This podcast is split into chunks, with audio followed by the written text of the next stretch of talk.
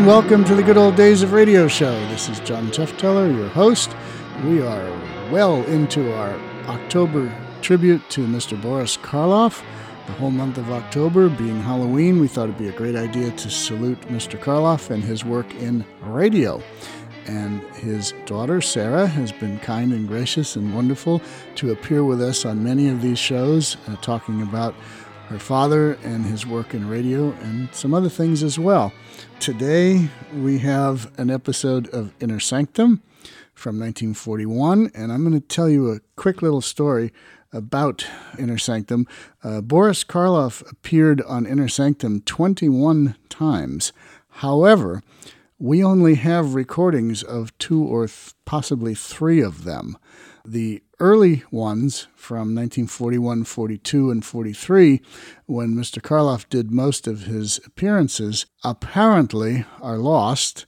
When I was working in the late 70s, early 80s in Los Angeles for the uh, radio organization SPERDVAC, which stands for Society to Preserve and Encourage Radio, Drama, Variety, and Comedy, I had a call one day from a gentleman who lived out by the ocean, and he said that his father had been a huge fan of the Inner Sanctum radio show and had paid a recording service to record each and every episode for the entire run of the series.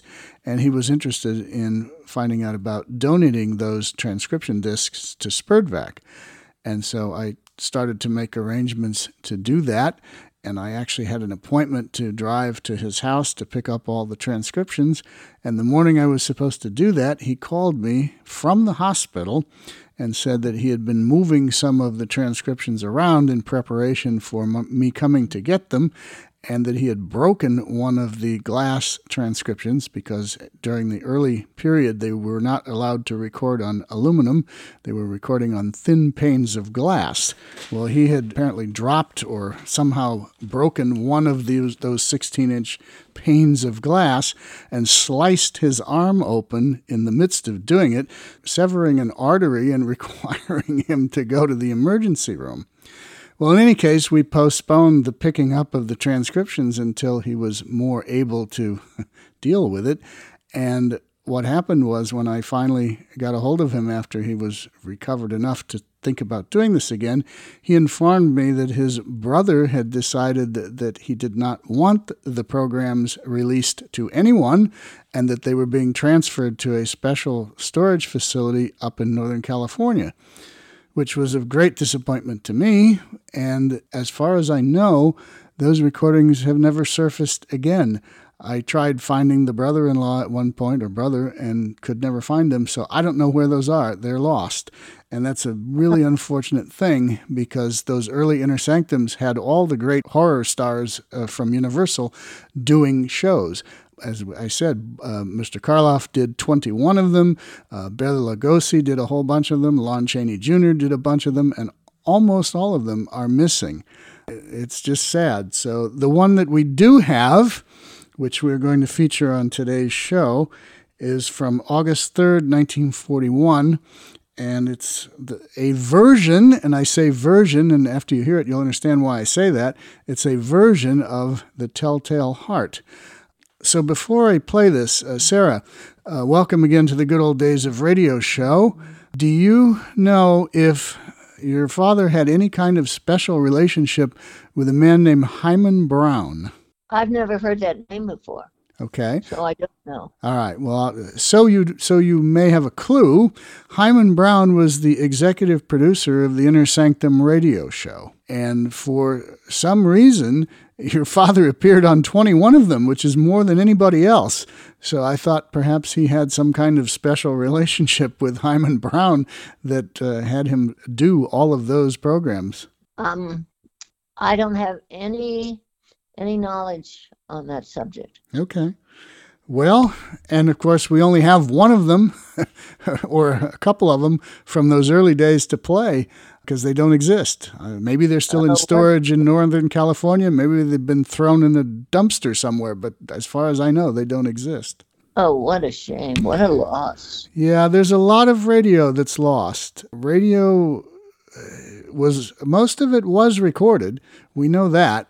Um, but over the years, people who held those recordings just didn't think that anyone would care 20, 30, 40, 50 years later. It just never occurred to them.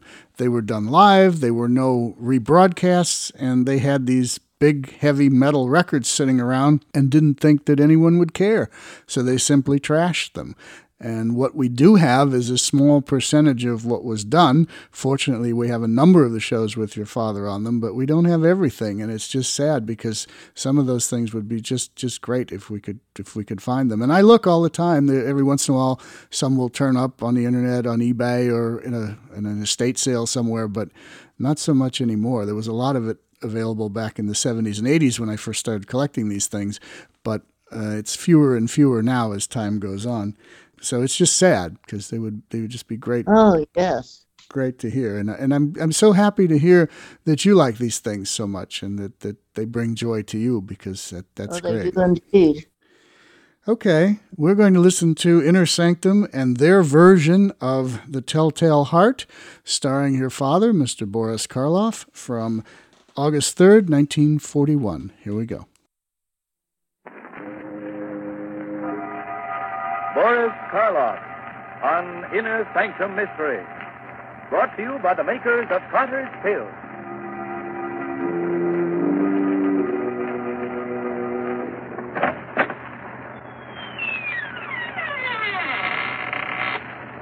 Good evening, friends.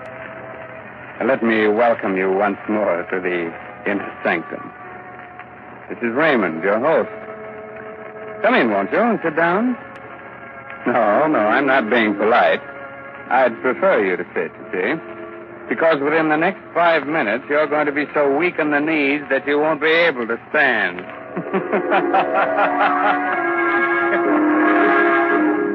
Inner Sanctum Mysteries again has the pleasure of bringing you the famous star of radio, screen, and stage, now featured in the current Broadway success, Arsenic and Old Lace, Boris Karloff. This evening, Mr. Karloff appears in Robert Newman's dramatization of Edgar Allan Poe's famous story, The Telltale Heart. Presented for your entertainment by the makers of Carter's Little Liver Pill, the best friend to your sunny disposition.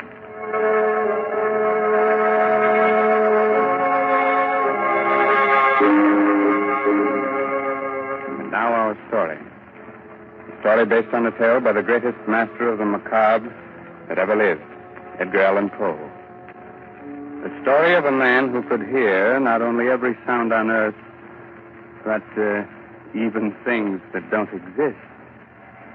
So, turn down the lights, call in a friend or neighbor to keep you company, and listen to Boris Karloff as Simon in A Telltale Heart. It's early evening. The sun is just setting behind a range of low hills. On top of the nearest hill is a huge rambling building surrounded by park-like grounds. A road winds from its gates down to the little village below. Down this road comes a man. He's tall, gaunt, his hair snow white. He's so busy with his thoughts that he doesn't see the small, dark man who sits by the roadside. But just as he is about to pass him, Good evening. Oh, why, good evening. Nice evening, isn't it? Nice. Why, it's the most wonderful, perfect evening I'll ever know this side of heaven. You don't say. And you can't know what it's like to feel as if you've just risen from the dead. As if your tomb was opened. And you were told that you could return to the world that you knew and loved. Can't I? You can't. You see, my name is Simon. I was a musician.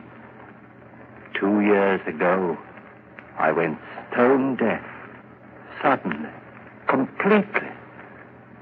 Do you know what deafness means to a musician? It's like dying. Or worse. Like dying and knowing that you're dead. Oh, I went to doctors, but they could do nothing for me. And, but finally, one of them sent me to see the doctor who has the place up on the hill here. Dr. Adair? Yes, Dr. Adair. He kept me with him for six months, and now. Now I'm going home again. He cured you? You can hear? Hear? Listen. Listen hard. and tell me what you can hear right now. Nothing very much. The wind, crickets. Crickets and the wind. Do you know what I can hear? I can hear the grass growing, the sap rising in the trees. I can hear the stars moving in their courses. I can hear things that no man ever heard before. Now, do you know why I said that this was the most wonderful evening that ever was? Yes, Simon. But I knew why before. You see, I just left the place up on the hill myself. You left there. You mean... When I was taken there, I was blind. Oh, your eyes, yes. I, I hadn't noticed before, but they are strange. Shall we walk on together? Simon? Uh, just where did you plan to go? Well, I've been thinking about that for weeks now. All the weeks when I couldn't leave my room. I must get used to being able to hear again. Gradually. From my window, I could see an old mill just this side of the village. Yes, it's it's deep in the woods, deserted. There's moss on the water wheel, and the door hangs open by one hinge. You mean that that you can see it from here? My eyes have become as good as your hearing. You thought of going there, living there? For a while, until I was ready to return to the world. Oliver, why don't you come with me? Then, when we are both ready, we can go back together to the world. Eh, I could do that. Think of what it's going to mean, how much we're going to be able to help people. You with your sight and I with my hearing. Help them? yes. Yes, of course. All right, Simon. We'll go to your old mill.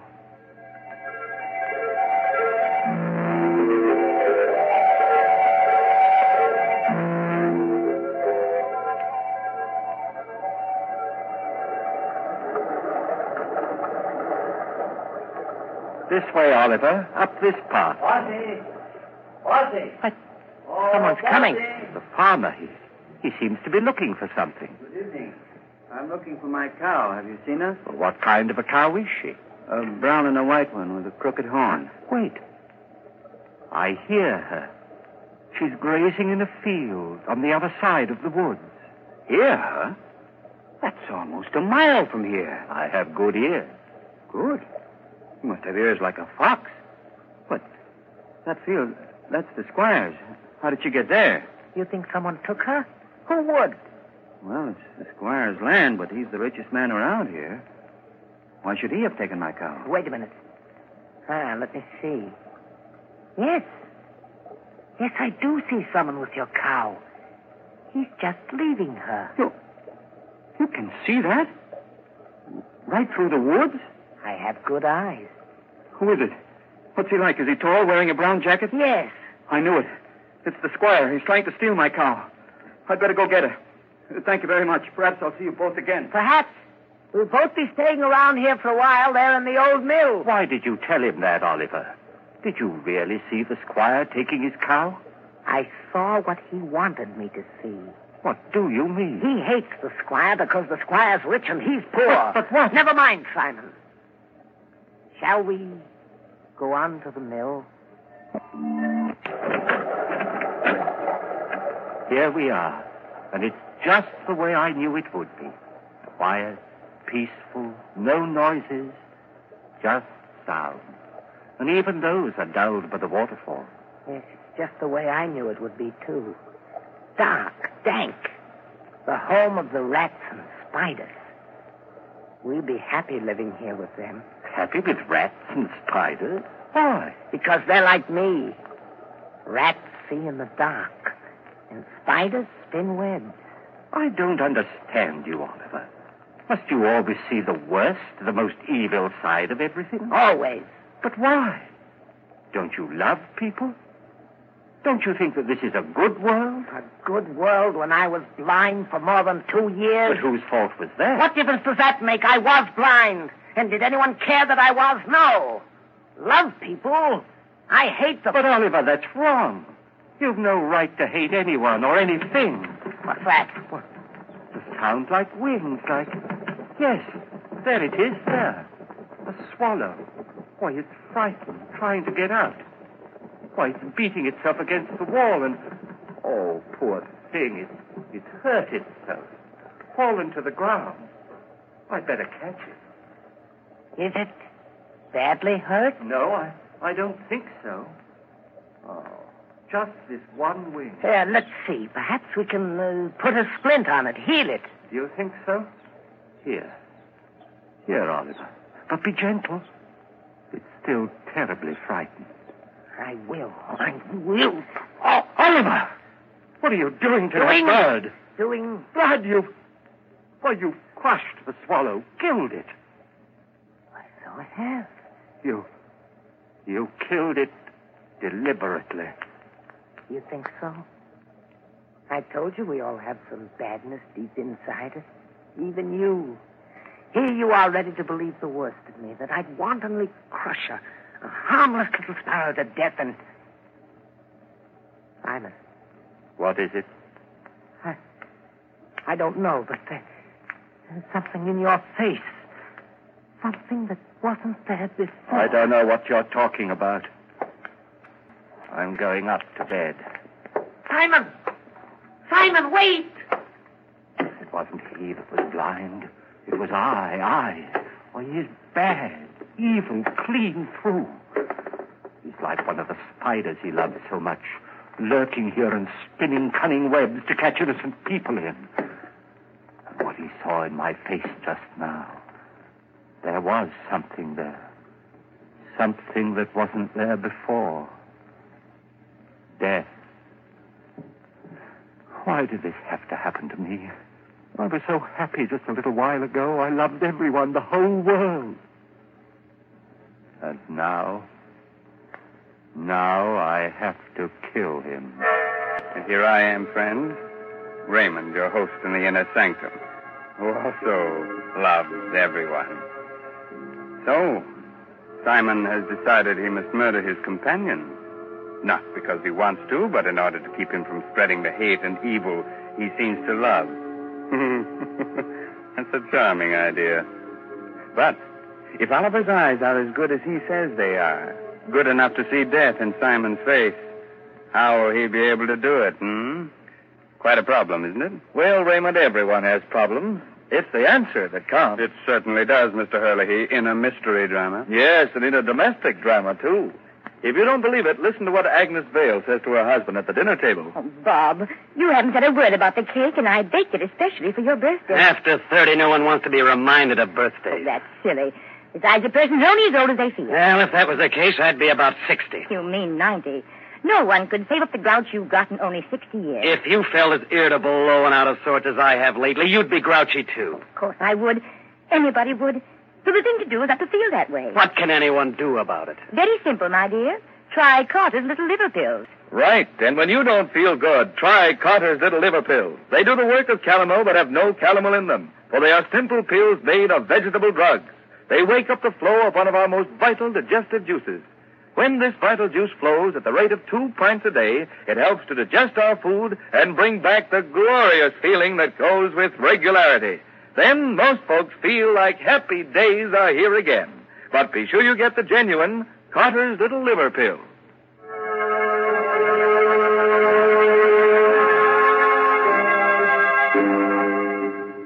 Well, friends, are you sorry I advised you to sit down before? I thought not. You still want me to go on with the story of the Telltale Heart? Very well. It's a little later that same evening, and Simon is sitting in the upper story of the old deserted mill, waiting, listening. Sleep, Oliver, sleep. Aren't you ever going to sleep? Oh, I know you're lying down. I heard you getting undressed. I even heard the thread snap when you pulled that button off your shirt. But you're not asleep yet. I can tell by your breathing, the way your heart's beating. And that's what I must wait for. The time when you're really asleep. When you close those hawk eyes that can see even in the dark. That could read murder in my face when I didn't know it was there myself. Wait a minute. There. Now you're asleep. And now I must go. Easy with the door. Careful. And even more careful going down the stairs. Shh. Don't creak like that. Suppose he wakes. No, he can't. He won't wake up. He can't. And, and even if he does. Ah, here we are. Door to his room. How shall I do it? Those sacks he's using as a pillow. If I pull them out and held them over his face and smothered him, that's it, yes. Uh, then I wouldn't have to touch him. I wouldn't. Who's there? Who's there? There is someone there. I can see you. It's Simon. Yes, it's Simon. What do you want? What are you doing here? I know you've come to kill me. Yes, Oliver. I've come to kill you. Philip, you can't do that. You can't. You... Yes, Oliver, I can. And I have to. Oh, please don't struggle like that. I'm stronger than you are. You can't get away from me. You can't. You can't.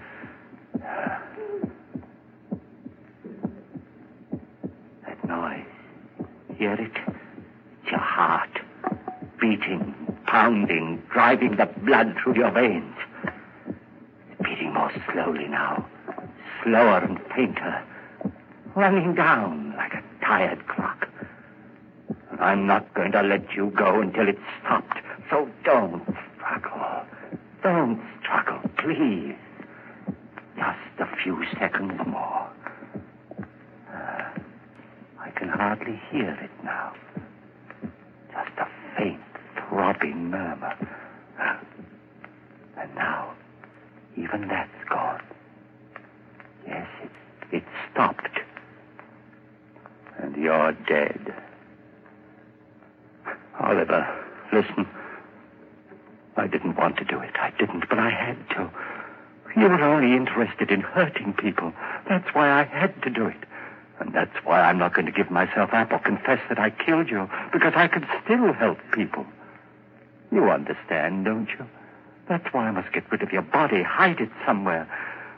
Oh, what am I to do with you? I know. I'll keep you here, tear up the floor, and hide you underneath it. Yeah. Let's see now, this, this crowbar. And this one here, there. That should be big enough. And now, go.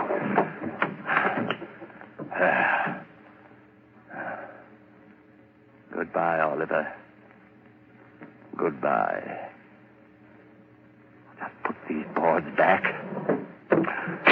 Nail them down again with the same rusty nails. And. And it's done. Now I'll spread this dust over the cracks. No one will be able to tell what I've done. No, not even with your eyes. If you could still use them. What's that? A light. A lantern outside. Someone at the door. Maybe Christie's come back again. Yes? Who is it? It's Trent, the constable. The constable? What, what do you want? Oh, nothing much. Thought I'd drop in. Say hello. Come in, constable. Come right in. Thanks. Queer time of night to be visiting, but I heard there were strangers living out here, and I thought I might. Why, of course, it's part of your job to investigate strangers, isn't it? Ah, in a way. Not that you're a stranger exactly. What do you mean? Well, You've been around here for some time, haven't you? Up at Dr. Adair's place in the hill, I mean? Oh, yes, yes, of course. I, I just left there this afternoon. Uh-huh. And your friend, where's he? Sleeping? Friend? Why, there's no one here with me. I'm all alone. What the doctor said. You mind if I look around? no, of course not. Not that I doubt your word or anything like that. Oh, now, but- don't apologize, Constable. Go right ahead. Well, Constable? Certainly no sign of anyone else. Well, I told you so. Yes, you did. Now, I'll just sit down here for a minute. Get my pipe going. No, no, not there. Don't sit there. Why not? Because, uh, well, it, it was just that the floor looked a little rotten right there, and, and I was afraid that, oh, I, I guess it's all right. Sure. Strong enough to hold me, anyway. Don't step See? it, I hurt you. Good heavens. What's that? What's what? That, that throbbing, that noise, beating away like... I don't hear any noise. But you must, you... Ah, those ears of mine. Sometimes they're too good. It's, it's just your watch ticking. Watch? I haven't got a watch on me. You, you haven't? But then what? Oh, oh look, Constable, I, I could use a bit of exercise. Suppose I walk you back to the village. Well, that's mighty nice of you. I'm glad to have your company. But there's no hurry, is there? Just let's sit here for a while. And... I don't want to sit. Constable, will you come now? Now, this minute. If you don't, I'll... I don't know what I'll do. Hey, you have gotten yourself into a state. Is anything the matter? Oh, no, no, of course not. It's, oh, it's just that I get nervous, restless, and you won't mind if I, if I walk up and down right here, will you? If it'll make you feel any better, go ahead. Thank you. This floor, it, uh, it is noisy, isn't it? It isn't noisy enough. Constable, this, this lever here, I, I've been wondering about it. What's it for, do you know? Yes. I think it opens the sluice, starts the mill wheel turning. It does? Then, then let's try it. See if it still works. There. Yeah, still works all right. It's quite a racket, too. Still not loud enough. Still. Constable, for heaven's sake, will you come now? Leave here with me.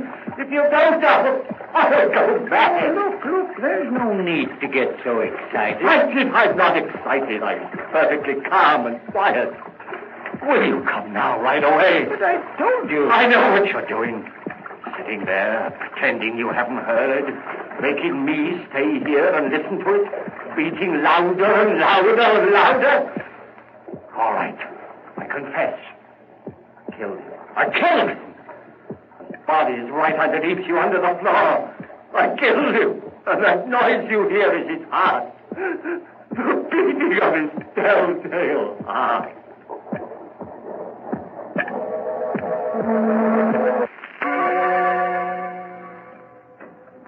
Hello, Dr. Adair. Oh, Constable, hello. Well, did you find them? Yes, Doctor.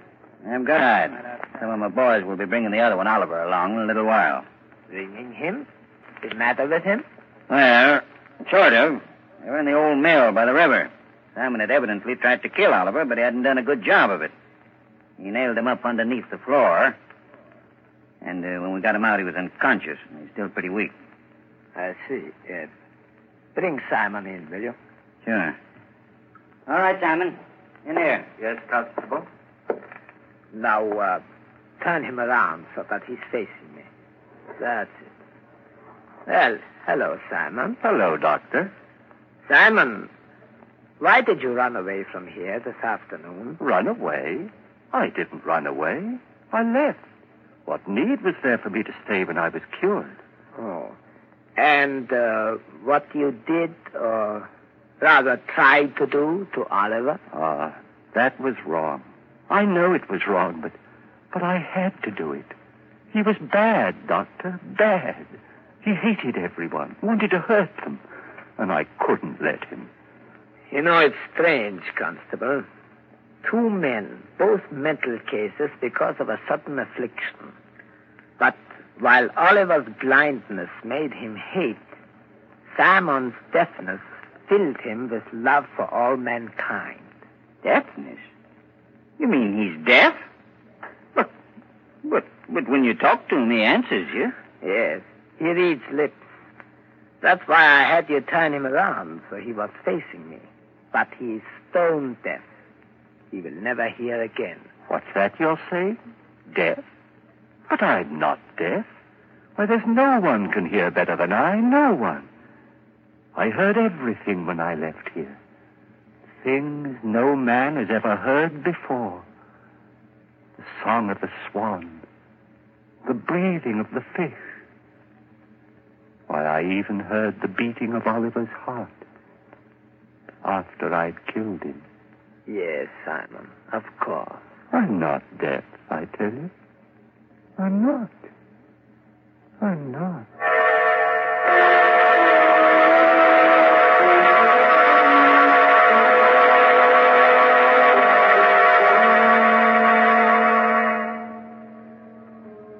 So, Simon did hear all the things he said he did, even the beating of the telltale heart.